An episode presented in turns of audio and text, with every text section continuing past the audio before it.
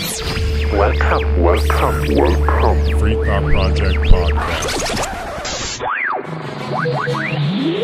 don't want you to protest. I don't want you to riot. I don't want you to write to your congressman because I wouldn't know what to tell you to write. I don't know what to do about the depression and the inflation and the Russians and the crime in the street. All I know is that first, you've got to get mad. You've got to say, I'm a human being. God damn it. My life has value. Answers? I think I'm entitled. You want answers? I want the truth! You can't handle the truth! Hello again, free thinkers, and welcome to another episode of the Free Thought Project podcast. I'm Jason Bassler, and today joining me is the Free Thought Project editor in chief, Matt Agorist. Also joining us is Meme Lord Supreme, Mr. John Parker. We have a powerful conversation lined up today, but before I introduce our guests, I'd like to remind you to please like this episode, subscribe to our channel, and if you have a moment, please review our podcast. I have a strong belief that helping one person might not change the whole world, but it could change the world for that one person. Transparency with policing is vital to maintain order, and that is something that everybody should want. Our guest today is Officer Jody B. She's a whistleblower cop who was fired for exposing corruption within her ranks. Jody has been a certified law enforcement officer for over 13 years in Central Florida area. She has proactively served with a variety of capacities, including road patrol officer, specialized traffic unit, community relations, public information officer, grant writer, and extra duty coordinator. Jody has also managed a special crime watch unit and served as the executive director of the Police Activities League for 10 years. Her vision for transparent policing, as well as enlightening the public about the human side of police officers, is the focus and primary goal of her career. Welcome to the Free Thought Project podcast, Officer Jody. So you and I have been talking on Facebook for a while now. Uh, originally, you reached out to Police the Police because you were frustrated after blowing the whistle in your own department and being ignored and ridiculed, which I'm sure we'll get into. Um, right around the same time, you were also slated to do a TED Talk called Policing the Police, which is a cool name, by the way. Um, do you mind sharing with us how that came about and what experience uh, that was like for you and what you focused on? Okay. Well, thank you for having me. I appreciate it. Yes, and we have been talking for quite a while. Um, so I definitely appreciate the opportunity to talk today. As far as TED Talk, um, I was approached by several different people to do a um, some sort of public speaking event to talk about my feelings on ethical policing. And I've often talked about it, probably for the entire duration of my 14-year career. So I welcomed the opportunity, I accepted it, and we did the TED Talk in Winter Park. So um, what I spoke about at the TED Talk was my feelings on how if you choose to go into the career of law enforcement, you accept the responsibility of uh, helping others. Um, I, I have a heart of service, and I was raised that way to have a heart of service and to help others in need. And I know a lot of people that go into that line of work, they end up in different genres, whether it's a, being a physician or a social worker. But I come from a family of law enforcement. So I always had the reinforced idea that I too would intern for law enforcement. So I've kind of followed through my entire career with making sure that I protect the rights of others and help others uh, as I see fit. And that's what I based my TED Talk on, was the human side of law enforcement officers that are like-minded. Just wondering if you could just, you know, for our audience, just go over sort of what happened in the case. I see that uh, you objected to an officer who had used excessive force on a gentleman, and I see Yeah. that the department, the department didn't I- immediately launch an investigation. I was just wondering if you could tell us a little bit more about the case and what does what made you decide to speak out about this particular incident.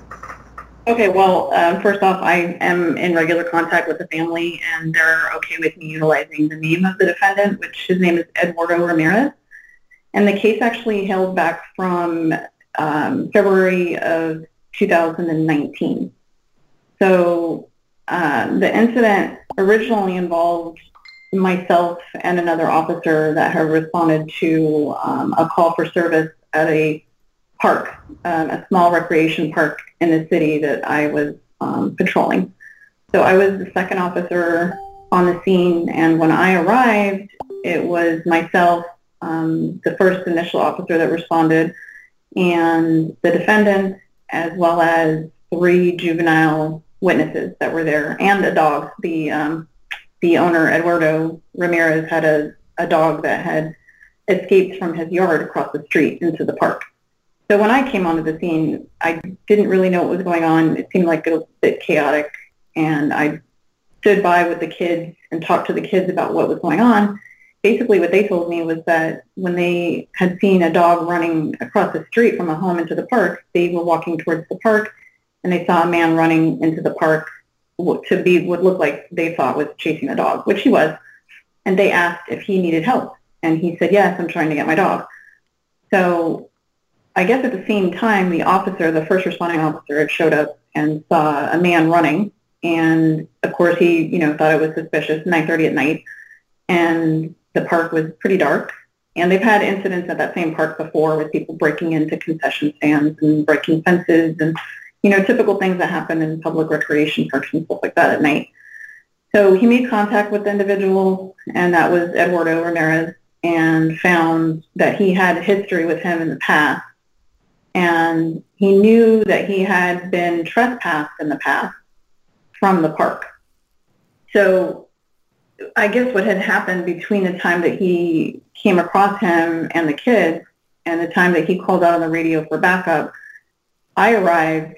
I didn't know what was going on because I had run code to get there based on the urgency and the officer's voice calling for backup. So when I got there, they were in a verbal argument and the officer had his hands on the defendant and I was just trying to understand from what the kids were saying and from what was going on with the officer and the defendant, trying to decipher what's going on. So I really didn't know at the moment.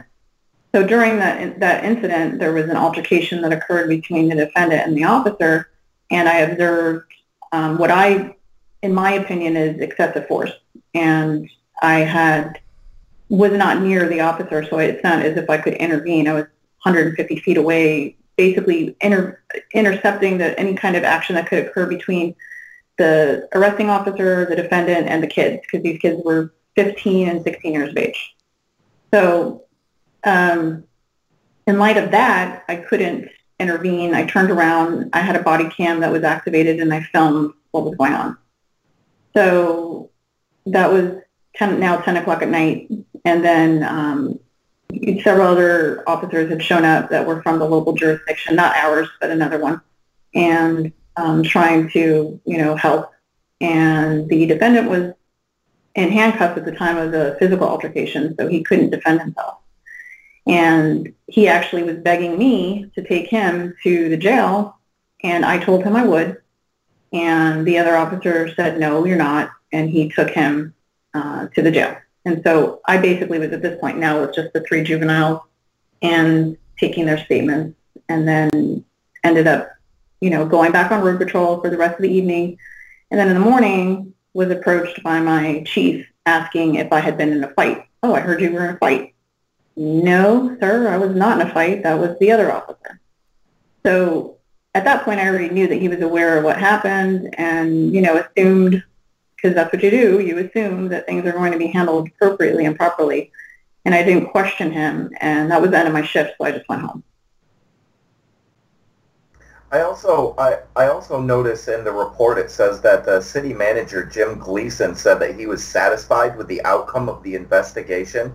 Can you tell us a little bit more about uh, you know your feelings on uh, what what the investigation entailed and uh, if you if you agree with his assessment?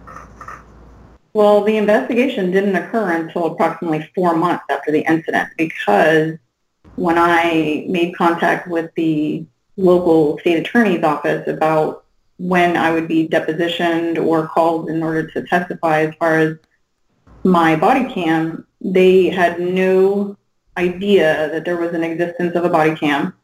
They didn't have, uh, they didn't even have me on the list as a witness, but I asked the state attorney or the assistant state attorney, how could you not have me as a witness? Did you read the report?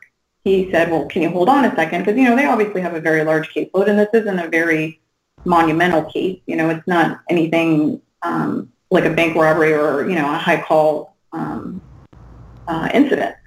So he didn't read the report. Well, when we were, I was on hold. He read the report and he said, "Wow, you're named in the report as actually physically taking the defendant down to the ground." And I didn't know that that it had actually said that because when normally during an arrest at the agency that I was at, we would take the defendant back to the um, police department, type up the report, and then transport them to the local jail. So we would have privy to see what the actual uh, affidavit said.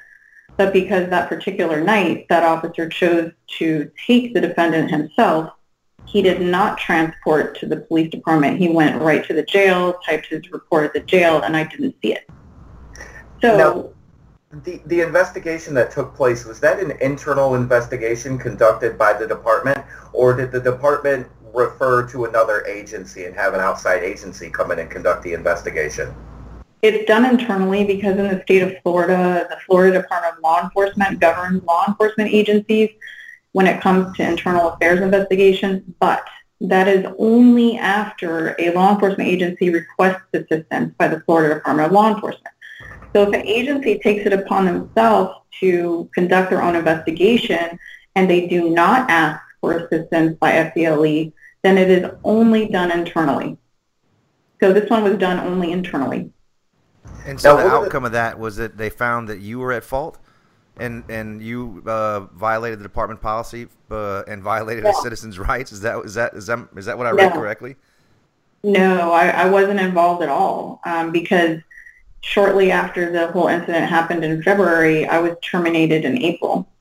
So I wasn't part of any internal affairs investigation. I wasn't part of any proper termination. I wasn't part of anything other than, you know, being a whistleblower and trying to get the attention of the authorities that I felt should be involved in, you know, properly um, following guidelines for defendants as far as you know their rights. And the fact of the matter is the the actual um, trespassing notice was seven years old, so it had already long expired. So essentially, the individual that was arrested was um, detained and falsely arrested based on an expired um, trespass notice as it is.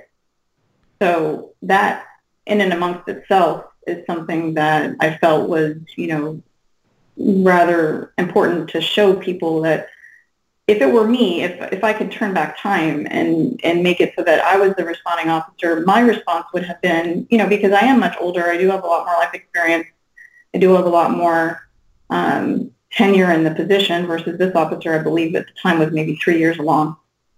Um, I would have made contact with the defendant, you know, obviously run his criminal history to check to see who I'm dealing with on scene, you know, for my safety, and asked him well, what he was doing. He would have answered, oh, I was getting my dog. I live across the street. The three kids would have confirmed that because that's what they told me when I arrived.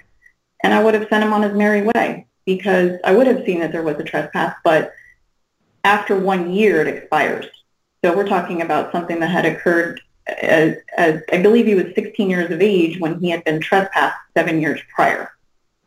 So, you know, the whole thing could have been avoided altogether. And therefore, my termination probably would have not occurred because I spoke up. So, you know, it's it's a kind of situation that nobody ever wants to have to deal with. And when you're in law enforcement, you really hope that the people that you work with are going to do the right thing, and sometimes they don't. So you were named as being involved in the altercation by the responding officer, um, but your body camera would have shown otherwise.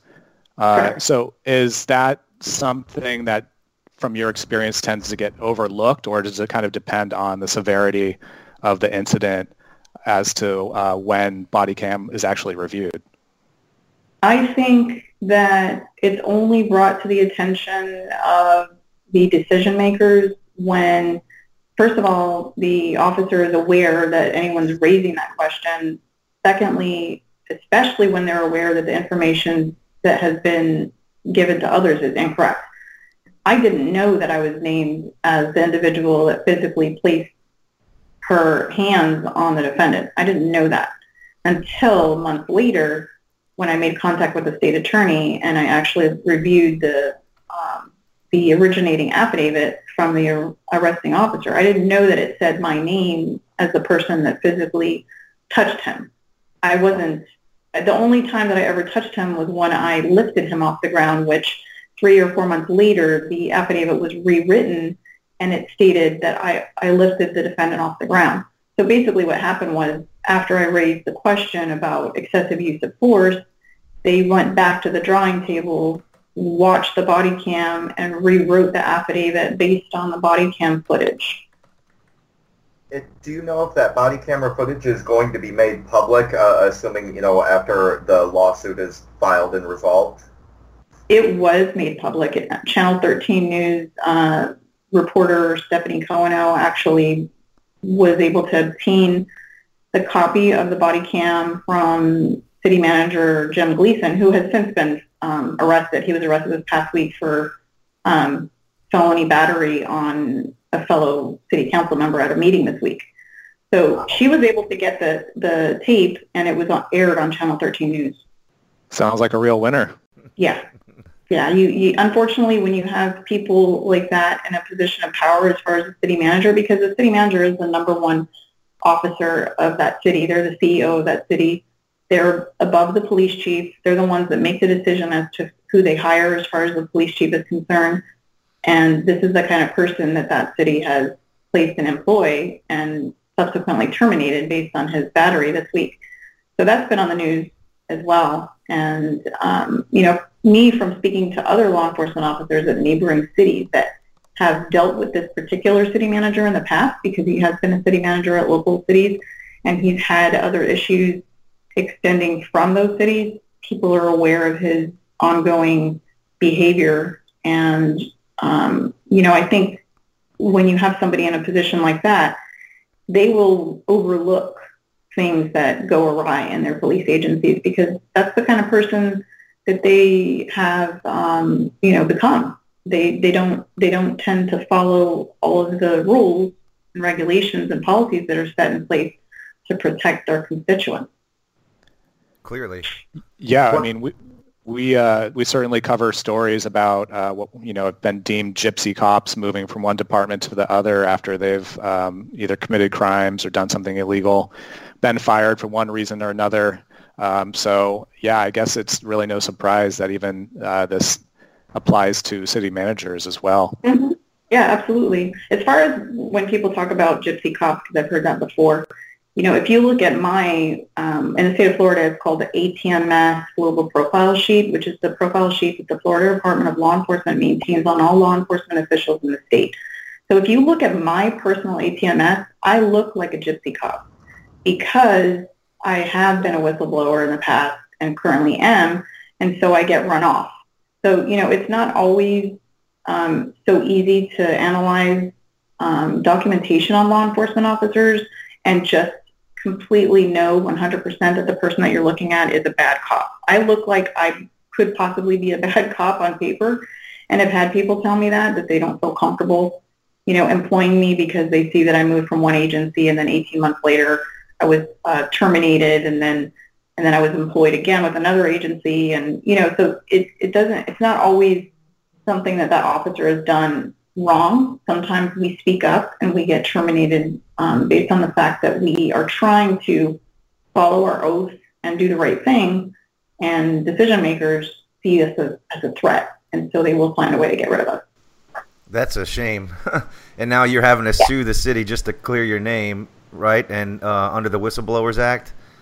And I did. I did. Um, you know, this is the problem with um, officers being whistleblowers is that they, there is a law that's called the Officers Bill of Rights that protects law enforcement officials from retaliatory acts by their agencies, but it doesn't mean that the agencies don't retaliate because they have taxpayers' money in the coffer to pay attorneys and city attorneys and League of Cities in order to defend themselves, whereas law enforcement officers on, on their own don't.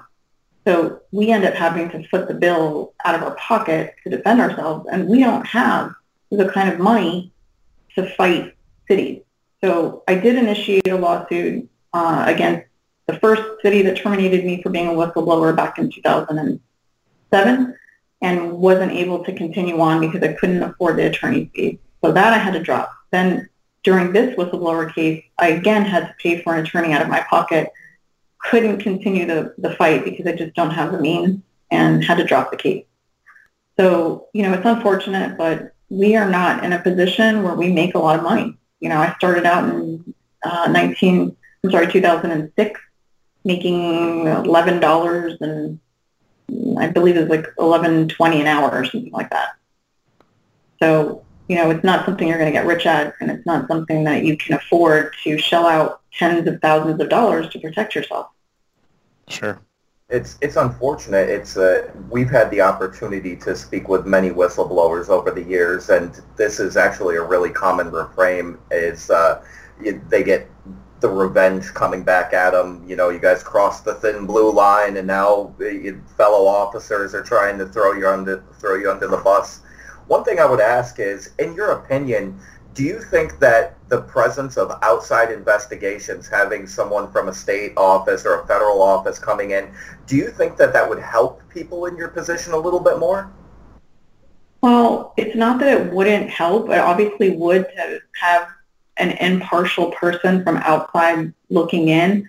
But the problem is uh, a lot of the people that are in government offices have ties to people that are in other government offices. It's a very small world. You know, on, on the average, a typical person says, well, we have six degrees of separation, right? Well, within law enforcement, I would say it's two.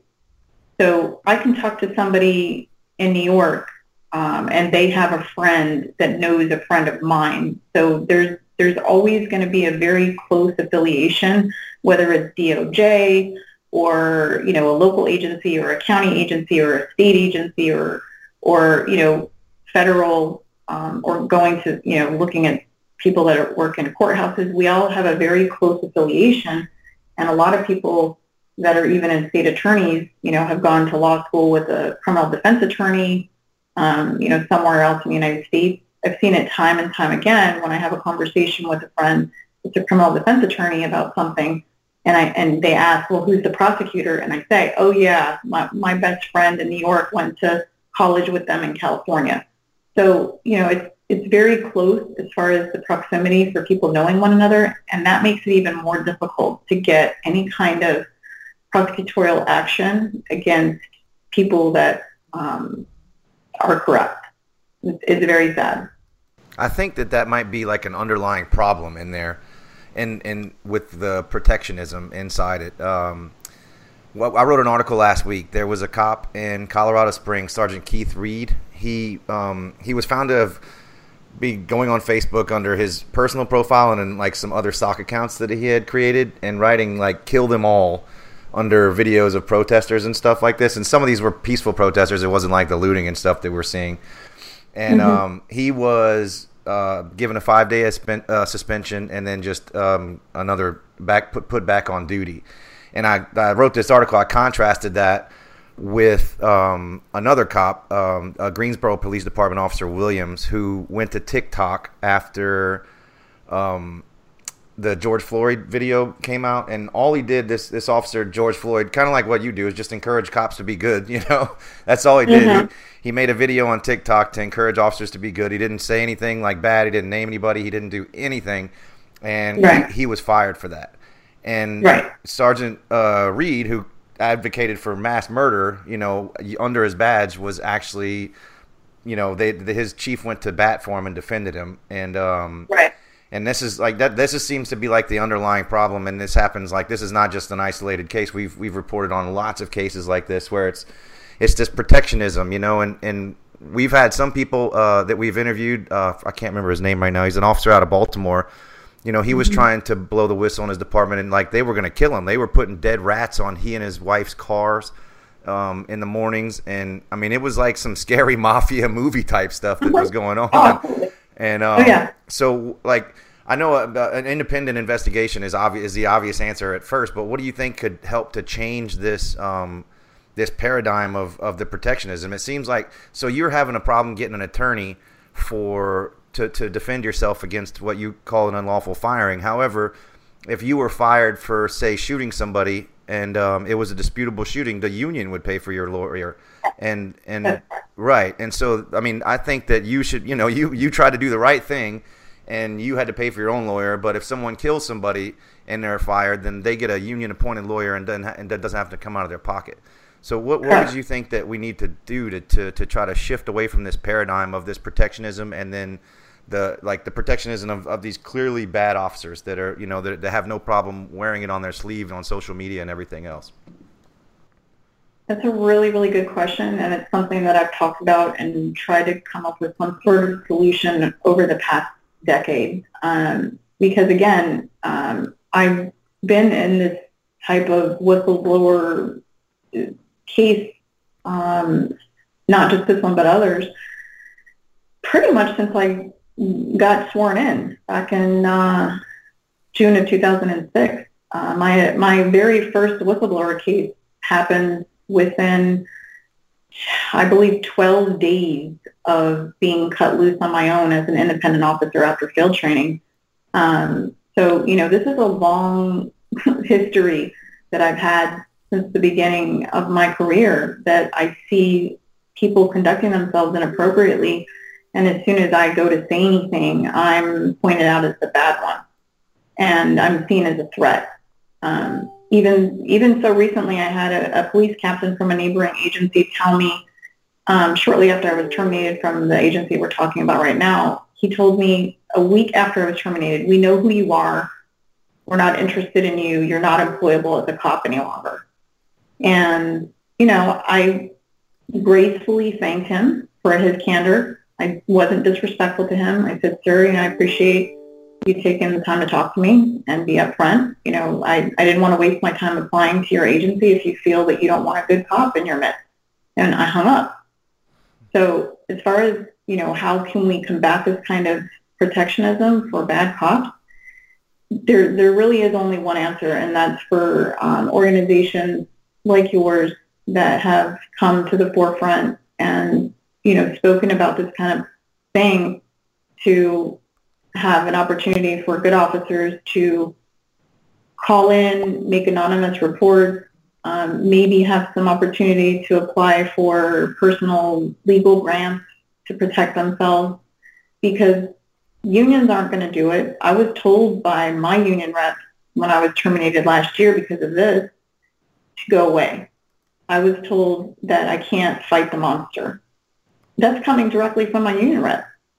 And my response to that was, you got to be kidding me. I've been paying you guys dues since I was sworn in in 2006, and this is your response?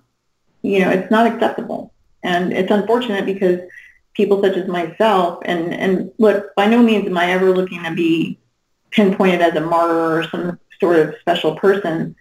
I, I just believe in the United States Constitution. I'm a constitutionalist um, very staunch protector of rights, and I don't believe that the people that law enforcement officers serve should have their rights violated in any form or fashion. And I'm a citizen myself, first and foremost. So I want to see officers take that oath and really, really understand that they're speaking on behalf of the public under the guise of the Constitution and that everything that they do and their day-to-day job should be with the understanding that we're not to violate people's rights, period. It's actually a pretty simple concept. Hmm. And it seems to be one that's been muddled through all these years uh, of policing. And we need to get back to the basics and let these uh, new people that come into law enforcement understand the paramount responsibility they carry to protect other people. You know, that's, that's really what it's about. It's just getting back to those basics. Yeah, and I before we jumped on this call, I actually watched your TED talk, and I remember a part of it where you uh, discussed education requirements for police. Do you do you believe that you know having officers being required to have a master's degree or a minimum of a bachelor's degree? Do you think that that would also help in this case? I absolutely think that professionalizing law enforcement is paramount and getting better qualified uh, individuals and people that are more apt to understand um, the mindset of the general public because I think when you get a lot of these people that come in, first of all, you know it's a male-dominated position. You know, it's very, very few women want to go into policing, so that needs to change. On top of the education requirements, it needs to change to have more opportunities for females to be, um, you know, raised up to want to go into policing. You know, and a lot of it has to do with, you know, women have this mindset that it's very brutal and that it's very physical, and women are socially conditioned to be more nurturing and more, you know, protective as far as raising children and things like that. And so the concept needs to be kind of garnered from a young age to get people to understand, look, policing is social service. You are a frontline social servant. Yes, you wear a gun on your hip, but first and foremost, your position should be, how can I help that person? What can I do to connect the dots for that person that I'm coming in contact with. I've gone into the policing, um, you know, with that mindset.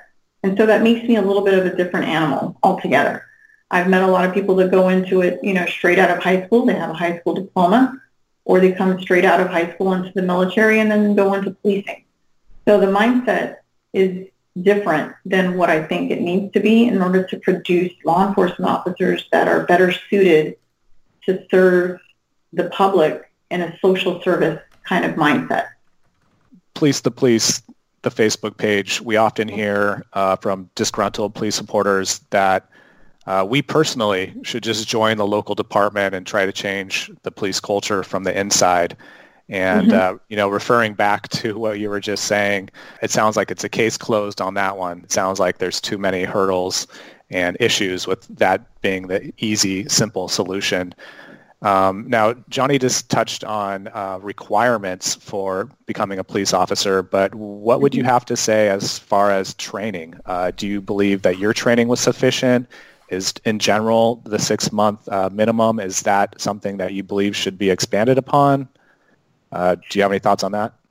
Well, the training that I went through in 2006 has pretty much stayed the same. Um, it's approximately 22 weeks. And uh, I'm speaking of the state of Florida. I can't speak to the rest of the country, um, but here in Florida, it's approximately 22 weeks, uh, 700, I believe it's 740 hours of training in the police academy.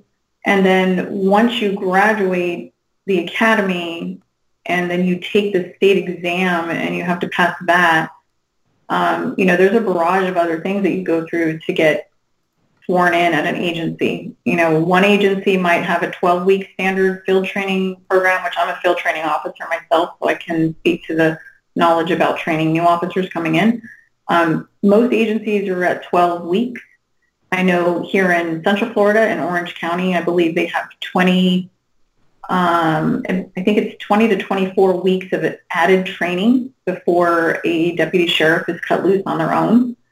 Um, you know, the training that law enforcement agencies do, a lot of it is based on how their leadership is set.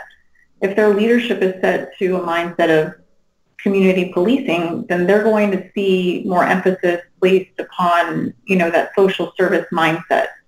Um, whereas if it's an agency that maybe only feels that 12 weeks is necessary and they don't have a very high call volume, they might set their standard to a different standard. So I think having a national standard um, training related to how to deal with mental illness and you know how to point people in the right direction for social services that might be something that can alleviate some of the issues that we have but really i mean to be honest it's such a large large vast amount of problems that exist right now it's going to be a long time in the making before we can really come to a final resolution on how we can fix the problems right now.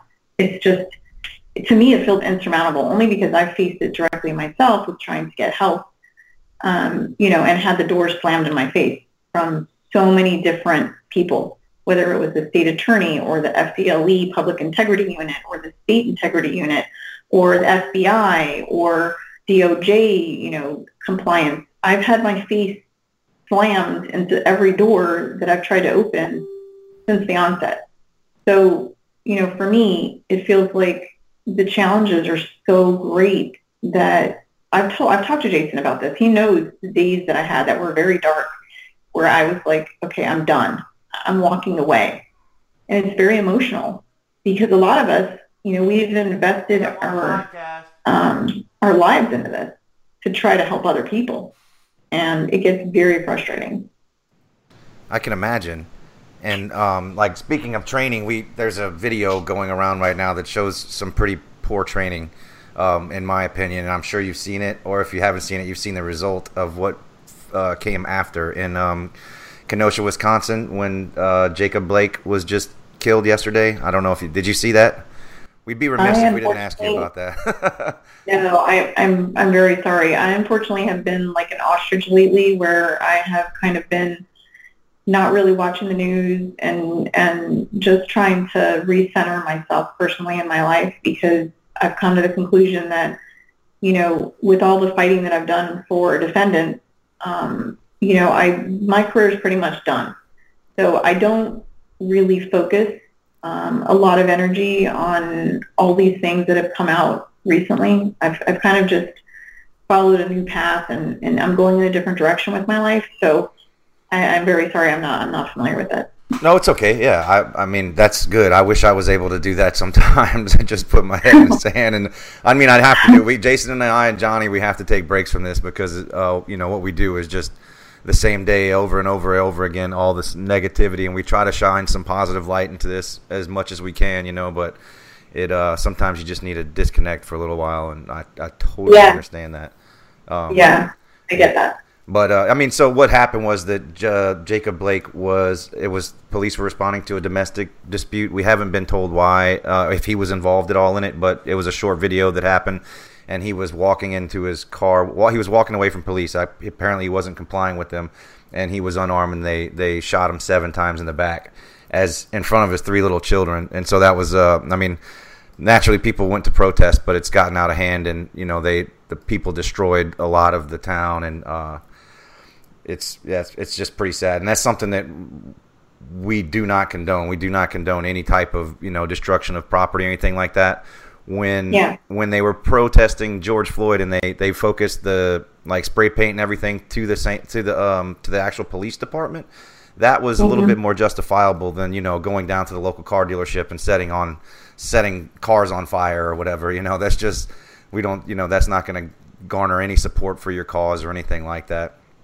Um, yeah. But what what's your what is your um your views on like the protests or anything like that? I know you're not you know specifically following individual cases, but as far as you know like the current mentality or sentiment in the country right now, where there's there's daily protests you know in multiple cities across the country, and there's even riots and fires in, in several of them, including one here. They, I mean, I live in where I live is a very small town, and um, police shot a man in the back on Friday night, and they um, the citizens of my town have been protesting nightly, and then last night they actually blocked the road to my neighborhood, and they looted a store, and like there's never been any looting here ever before. It's just it's uh it's pretty crazy. What is uh what's what are your what do you how do you feel about all this the current state of affairs in the country right now with all this going on?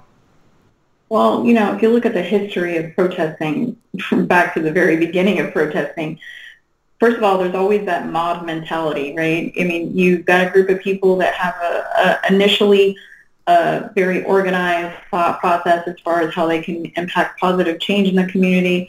And, you know, they don't, I don't think they necessarily go into it with the, the mindset that they're going to destroy and damage and, you know, pill, pillage and, and light things on fire. And I don't think they go into it with that mindset. I think they go into it with the level of frustration that um, you know they want to see a positive impact, they want to see a positive change, and so they go to the streets with signs and you know with the with the thought that well maybe if we if we chant and we peacefully protest and we bring attention to this matter, maybe someone will help us make that positive impact, right? But when, once it starts to get a little bit um, out of control and people that aren't part of the initial planning process show up because they want to be part of something greater and bigger than themselves. And they want to see changes.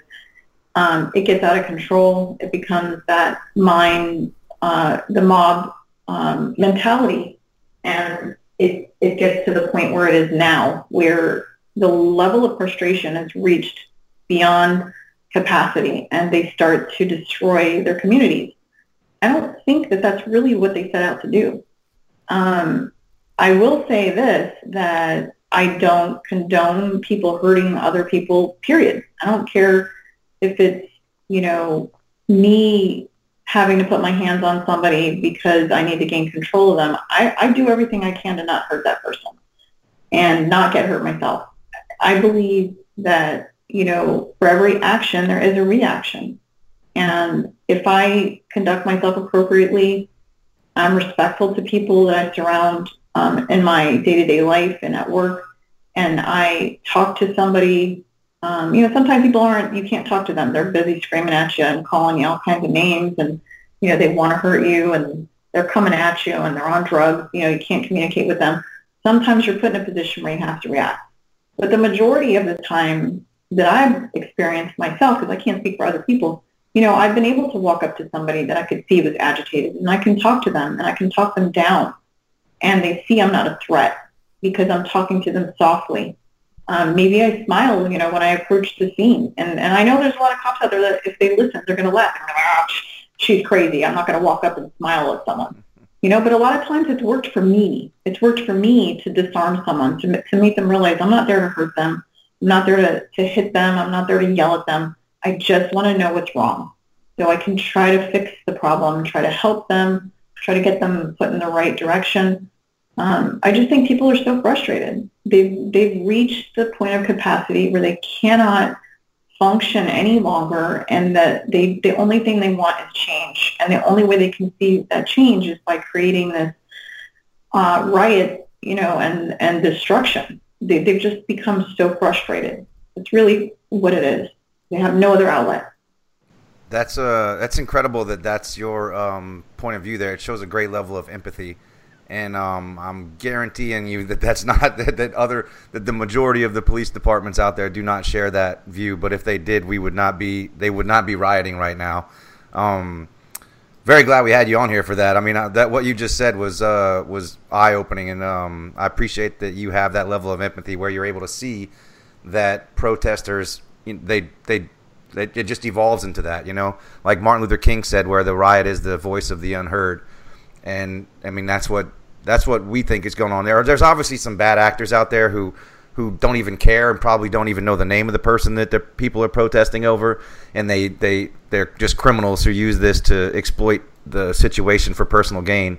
But um, like you said, I think the overwhelming majority of these people just they get into this mob mentality when they're out there. They think that they're going in, they, they go in there with peaceful intentions, and then it just escalates from there. And oftentimes it's provoked, you know, where where we've seen in several situations where the peaceful protesters have been tear gassed or um, or shot with rubber bullets, and it's for there's no crime being committed. There's like an arbitrary curfew imposed for like 6 p.m. or something, and if they don't disperse immediately, then tear gas is used, and this kind of tends to provoke people into reacting and and or kettling, you know, where the, the tactic of people pushing people into little small circles, and then, I mean, it's it's like it's essentially trying to provoke, and, and I can understand where the where the, the mentality of those people who are already out there protesting such injustices, and when they feel like they're even being oppressed even more while trying to express this, that they can and will react with with uh, violence. But never do never would I ever justify that. Right. There are always going to be opportunists in any category, and that's inclusive of rioting. So, you know, and again, yeah, there are a lot of a lot of law enforcement officers out there that don't agree with my mindset, and I've been labeled, you know, with the scarlet letter, essentially as being an outsider, as being, you know, against the thin blue line. And I think a lot of people have such a bad um, view of even that word, the, or you know that the connotation of the thin blue line. And when I, you know, growing up in law enforcement myself, as I said, you know, my dad worked for the Los Angeles Sheriff's Department for 26 years. So, and my mom worked for um, for the former uh, chief um, of Los Angeles Police Department. So, that growing up from a very very young age, two, three years of age walking through sheriff's departments and things, you know, I my mindset is maybe different than somebody else. And so I can't speak to the thought process of others, but my mom always raised me, and you, if you watch my TED Talk, you'll see that I talk about my mom in there. She always raised me to have a heart of service and to protect people that are weaker. So I've never gone into this with the thought process of, oh, you know, I'm going to hook them and book them. I'm not. I'm not this. I'm not that kind of person. I'm more of a, um, you know, what can I do to alleviate this person's stress in their life? What can I do to maybe impact them in a positive manner? And I've gotten thank you cards, and I've gotten people dropping off, um, you know, flowers as a thank you to me at you know previous agencies. I've gotten phone calls years later. In fact, I got a phone call last month from a gentleman that I helped find his lost dog from 10 years ago through the sheriff's office. He tracked me down through the sheriff's office. They called me. And it was really, it was really sweet and, and brought us both to tears because the puppy that I had helped him find 10 years ago had just passed away. So he wanted to say thank you that he had gotten a new dog and he wanted me to meet his new dog. And it was very sweet. So, you know, it's things like that that really impact me as a person, as a police officer, is to leave that positive impact in somebody's mind about policing. And I think with everyone thinking that the thin blue line means one thing, when in my mind it doesn't. It means it doesn't mean that I'm separating myself as a special person being a police officer. It doesn't mean that I'm separating myself from the general public with that thin blue line. To me, that thin blue line means that I've taken an oath to protect and serve the people that are in my community and that that blue line is what separates a person that is, has a heart of service from the, an individual that wants to harm that person. That's what it means to me. And it might have been skewed by some people that have, you know, an opposing thought process. And that's what people dislike. They don't like that mentality of, I'm better than you because I wear blue. And so, you know, there are a lot of cops out there that feel the way I do. I have a lot of friends that empathize with my position, but they keep silent because they know if they speak up like I do, they're going to be blackballed because that's what I'm, that's what my position is termed. I'm, I'm blackballed. You know, when you're a blackball, you cannot get into law enforcement again. You've been ousted and you've been labeled and you've been targeted from uh, other officials, and they don't want that. They want to continue on in their careers, so they'll keep silent. And it's very sad and it's unfortunate, but I understand their position because, you know, I have an alternative. Again, I, you know, I do have an advanced education and I have alternatives um, in other careers, whereas they don't. So I have to think of them as well. I'm glad that you took a second to kind of clear that up. And from my understanding, that was the original tension, intention of the thin blue line flag. Um, it feels like it's been kind of distorted and perverted at this point. But um, with your history within law enforcement and also um, family being in the profession for so many years, do you feel like there was a turning point uh, where the mindset of law enforcement changed kind of drastically within police culture. Because um, some people would point to maybe around the same time the DoD 1033 program came around, which was uh, basically the Department of Defense transferring uh, military equipment to local police departments like MRAPs. Um, and some people feel like that's kind of when the mentality of police changed to kind of look at civilians more like their enemy and um, I feel like now, as you had mentioned, a lot of people look at the, the thin blue line flag as almost like the flag of the occupying force. And uh, if, if they didn't, if police didn't want to be looked at as being an occupying force, they shouldn't be um, representing their own flag to a sense. So do you remember a time where things kind of shifted or um, has it been kind of gradual? You know, I, a lot of people have asked me that. Um, and I, there isn't any particular action or moment in time that I can pinpoint to the T that says to me that this is where it's changed. I think it has been a gradual change. And look, we all understand that law enforcement is paramilitary. It has always been paramilitary, and that thought process isn't necessarily set in, in place to differentiate itself between a civilian and a police officer as far as good versus bad. That's not that's not what the intent is. It's all about um, the discipline required in order to fulfill that role in society. So, you know, I'm Army, um, and I I came out of the military going into policing and understanding the hierarchy and the protocol for how to respond to chain of command and policies and procedures, rules and regulations, state statutes. You know, you come out with this discipline that is in alignment with the paramilitary organization of law enforcement. I don't think that the intention um, with the utilization of equipment from the military was set into place in order to divide and conquer. I think it was just, uh, you know, an opportunity for law enforcement agencies to um, help save on costs to constituents in the communities because again, you know, this is, these are not for-profit organizations.